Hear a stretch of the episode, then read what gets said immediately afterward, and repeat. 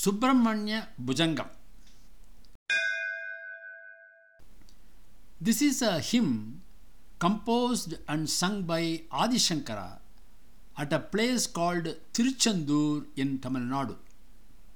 Lord Subramanya, the second son of Lord Shiva, is well known by the name of Murugan in Tamil Nadu.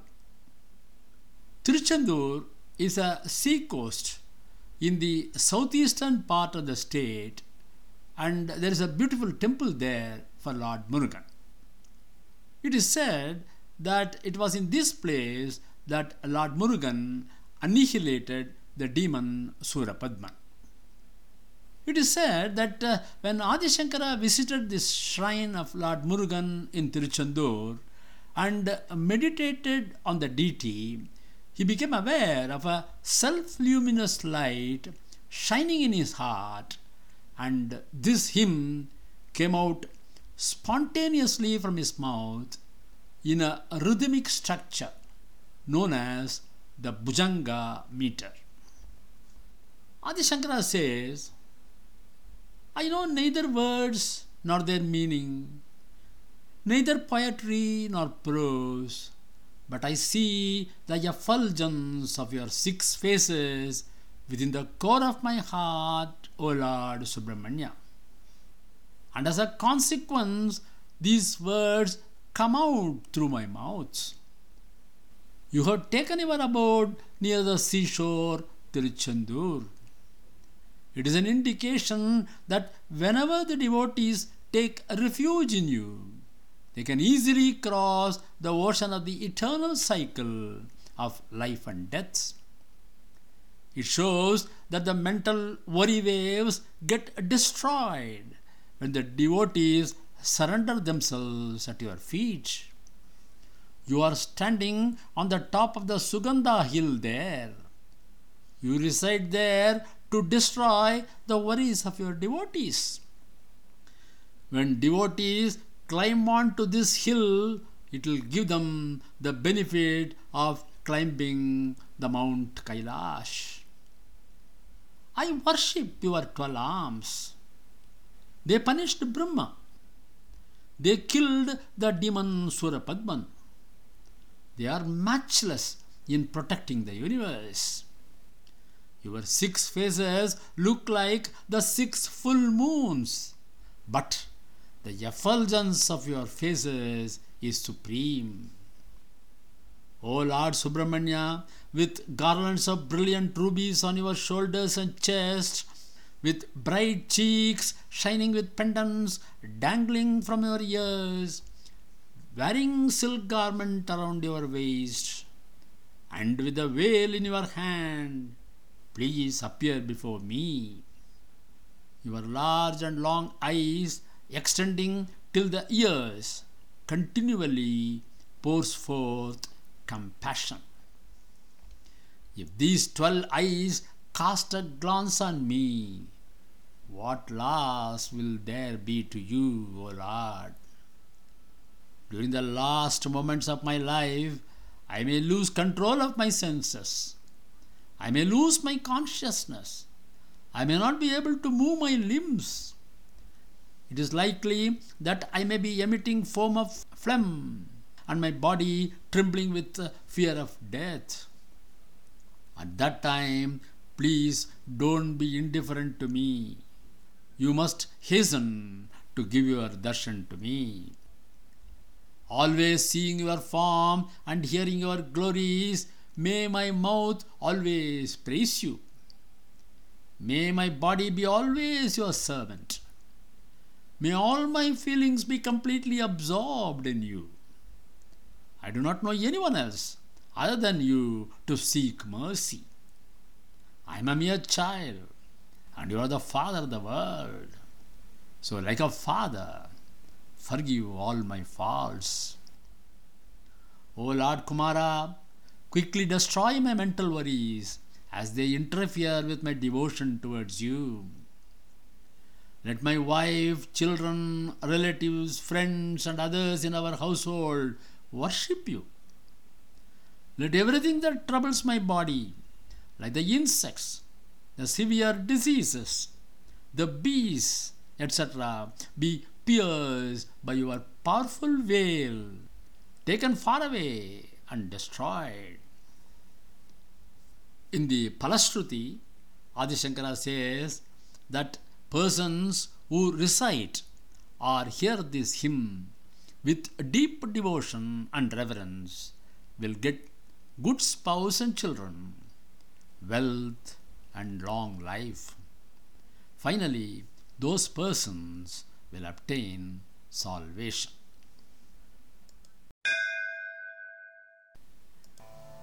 सदा बालरूपापि विघ्नाद्रिहन्त्री महादन्तिवक्त्रापि पञ्चास्यमान्या विधीन्द्रादिमृग्या गणेशाभिधामे। विधत्तां श्रियं कापि कल्याणमूर्तिः। न जानामि शब्दं न जानामि चार्थम् न जानामि पद्यं न जानामि गद्यम्। चिदेका षडास्या हृदिद्योतते मे मुखान्निस्सरन्ते गिरश्चापि चित्रम्। मयूराधिरूढं महावाक्यगूढं मनोहारिदेहं महश्चित्तगेहम् महीदेवदेवं महावेदभावं। महादेवबालं भजे लोकपालम् यदा सन्निधानं कथामानवामे भवाम्बोधिपारं गतास्ते तदैव इति व्यञ्जयन् सिन्धुतीरे ययास्ते। तमीडे पवित्रं पराशक्तिपुत्रम् यथाब्देस्तरङ्गालजं यन्ति तुङ्गाः। तथैवापदः सन्निधौ सेवतां मे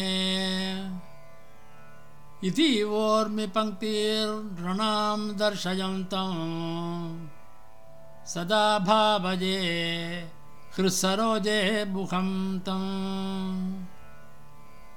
गिरोवर्णिवासे नरायेऽधिरूढाः तदा पर्वते रजते ते धिरूढाः। इति ब्रुवन् गन्धशैलाधिरूढाः सदेवो मुदे मे सदा षण्मुखोऽस्तु। महाम्बोधितीरे महापापचोरे मुनीन्द्रानुकूले सुगन्धाख्यशैले गुहायां वसन्तं स्वभासालसन्तं जनार्तिहरन्तं श्रयामो गुहन्तम् लसत्स्वर्णगेहे नृणां कामदोहे सुमस्तोपसञ्छत्रमाणिक्यमञ्चे समुद्यत्सहस्रार्कतुल्यप्रकाशं सदा भावजे कार्तिकेयं सुरेशं। रणध्वंसके मञ्जुलेत्यन्तशोणे। मनोहारिलावण्यपीयूषपूर्णे। मनःषट्पदो मे भवक्लेशतप्तः सदा मोदतां स्कन्दते पादपद्मे सुवर्णाभदिव्याम्बरैर्भासमानां क्वणित्किङ्किणी मेखलाशोभमानां लसद्धेमपट्टेन विद्योतमानां कटिं भावये स्कन्दते दीप्यमानां पुलिन्देशकन्या घना भोगतुङ्ग स्तनालिङ्गनसक्तकाश्मीररागौ। नमस्यामगौ तारकारे तवोरः सुभक्तावने सर्वदा तानुरागौ विधौ क्लुप्तदण्डान् स्वलीलाधृताण्डान् निरस्ते वशुण्डान् दुषड्कालदण्डान् हतेन्द्रारिषण्डान् जगत्राणशुण्डान् सदा ते प्रचण्डान् श्रये बाहुदण्डान् सदा शारदाः षण्मृगाङ्का यदि स्युः समुद्यन्त एव सिताश्चेत् समन्तात्। सदा पूर्णबिम्बाः कलङ्कैश्च हीनाः। तदा त्वन्मुखानां ब्रुवे स्कन्दसाम्यम् स्फुरन्दासैः सहंसानि सञ्चते। कटाक्षावली भृङ्गसङ्गोज्ज्वलानि सुधास्यन्ति बिम्बाद्धरणीशसूनो तवालोकये षण्मुखाम्बोरुहाणि। विशालेषु कर्णान्तदीर्घेष्वजस्रौ दयास्यन्दिश द्वादशस्वीक्षणेषु मयीषत्कटाक्षः सकृत्पादितश्चेत् भवेत्ते दयाशीलकनामहानिः। सुताङ्गोद्भवो मेऽसि जीवेत्ति श्रद्धा। जपन्मन्त्रभिशो बुधा जिघतेयान् जगद्भारवृद्भ्यो जगन्नाथतेभ्यः किरीटोज्ज्वलेभ्यो नमो मस्तकेभ्यः। स्फुरद्रत्नकेयोरहराभिरामः। चलत्कुण्डलश्रीलसद्गण्डभागः कटौ पीतवासकरे चारुशक्ति। पुरस्तान्ममास्तां पुरारेस्तनूज। इहायाहि वत्सेति हस्तान् प्रसार्याः। हयत्यादरान् शङ्करे मातुरङ्कात् समुत्पत्यतातं शयन्तं कुमारम् हराश्लिष्टगात्रं भजे बालमूर्तिम्। कुमारेशसूनो गुहस्कन्दसेनापते शक्तिपाणे मयूराधिरूढ। पुलिन्दात्मजाकान्तभक्तार्तिहारिन् प्रभो तारकारे सदा रक्षमां त्वम् प्रशान्तेन्द्रिये नष्टसंज्ञे विचेष्टे कपोद्गारिवक्त्रे भयोत्कम्पिकात्रे प्रयाणोन्मुखे मयनाथे तदानीं। द्रुतं मे दयाळ भवाग्रे गुहत्वम्। कृतान्तस्य दूतेषु चण्डेषु कोपाद् दहच्छिन्दि बिन्धीति मां तर्जयत्सु।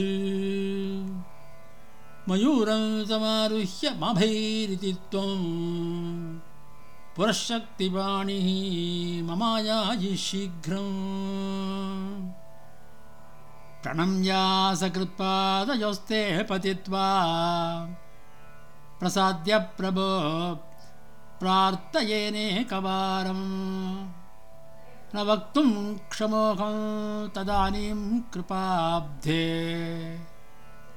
न कार्यान्तकाले मनागप्युपेक्षा सहस्राण्डभोक्ता त्वया शूरनामा हतस्तारकः सिंहवक्त्रश्च दैत्यः। ममान्तर्हृदिस्थो मनक्लेशमेकम् न हंसि प्रभो किं करोमि क्वयामि। अहं सर्वदा दुःखभारावसन्नो। भवान् दीनबन्धुः त्वदन्यौ न याचे भवद्भक्तिरोधो सदा क्लृप्तवादम् ममाधिमुदुतं नाशयो मासु तत्त्वम्। अपस्मारकुष्ठक्षयार्षप्रमेहः। ज्वरोन्मादगुल्मादिरोगाः महान्तः पिशासाच्च सर्वे भवत्पत्रभूतिम्। विलोक्यक्षणात् तारकारे द्रवन्ते। दृशिस्कन्दमूर्तिश्रुतौ स्कन्दकीर्तिः। मुखे मे पवित्रं सदा तच्चरित्रम् करे तस्य कृत्यं वपुस्तस्य भृत्यम् गुहे सन्तुलिना ममाशेषभावाः मुनीनामुताहो नृणां भक्तिभाजाम्। अभीष्टप्रदाः सन्ति सर्वत्र देवाः। नृणामन्त्यजानामपि स्वार्थदाने। गुहाद्देवमन्यो न जाने न जाने। कळत्रं सुता बन्धुवर्गपशुर्वा। नरो वाथ नारी गृहे ये मदीयाः यजन्तो नमन्तस्तुवन्तो भवन्तम् स्मरन्तश्च ते सन्तु सर्वे कुमार मृगापक्षिणो दंशकाये च दुष्टाः। तथा व्याधयो बाधकाये मदङ्गे भवशक्तितीक्ष्णाग्रभिन्नाः सुदूरे। विनश्यन्तु ते चूर्णितकौञ्चशौल। जनित्री पिता च स्वपुत्रापराधम्। सहेतेन किं देवसेनाधिनाथ अहं चाति बालो भवान् लोकतातः। क्षमस्वापराधो समस्तं मयेषा नमः केकिने शक्तये चापि तुभ्यं। नमश्चागतुभ्यं नमः कुक्कुटाय नमः सिन्धवे सिन्धुदेशाय तुभ्यं पुनस्कन्दमूर्ते नमस्ते नमोऽस्तु। जयानन्दभुमन् जयापारधामन् जयामोघकीर्ते जयानन्दमूर्ते जयानन्दसिन्धो जयाशेषबन्धो जयत्वं सदा मुक्तिदाने शसून् भुजङ्गाच्यवृत्तेन क्लुप्तं स्तवं यः पठेद्भक्तियुक्तो गुहं सम्प्रणम्य सपुत्रान् कळत्र धनं दीर्घमायुः। लभेत् स्कन्दसायुज्यमन्ते नरस्य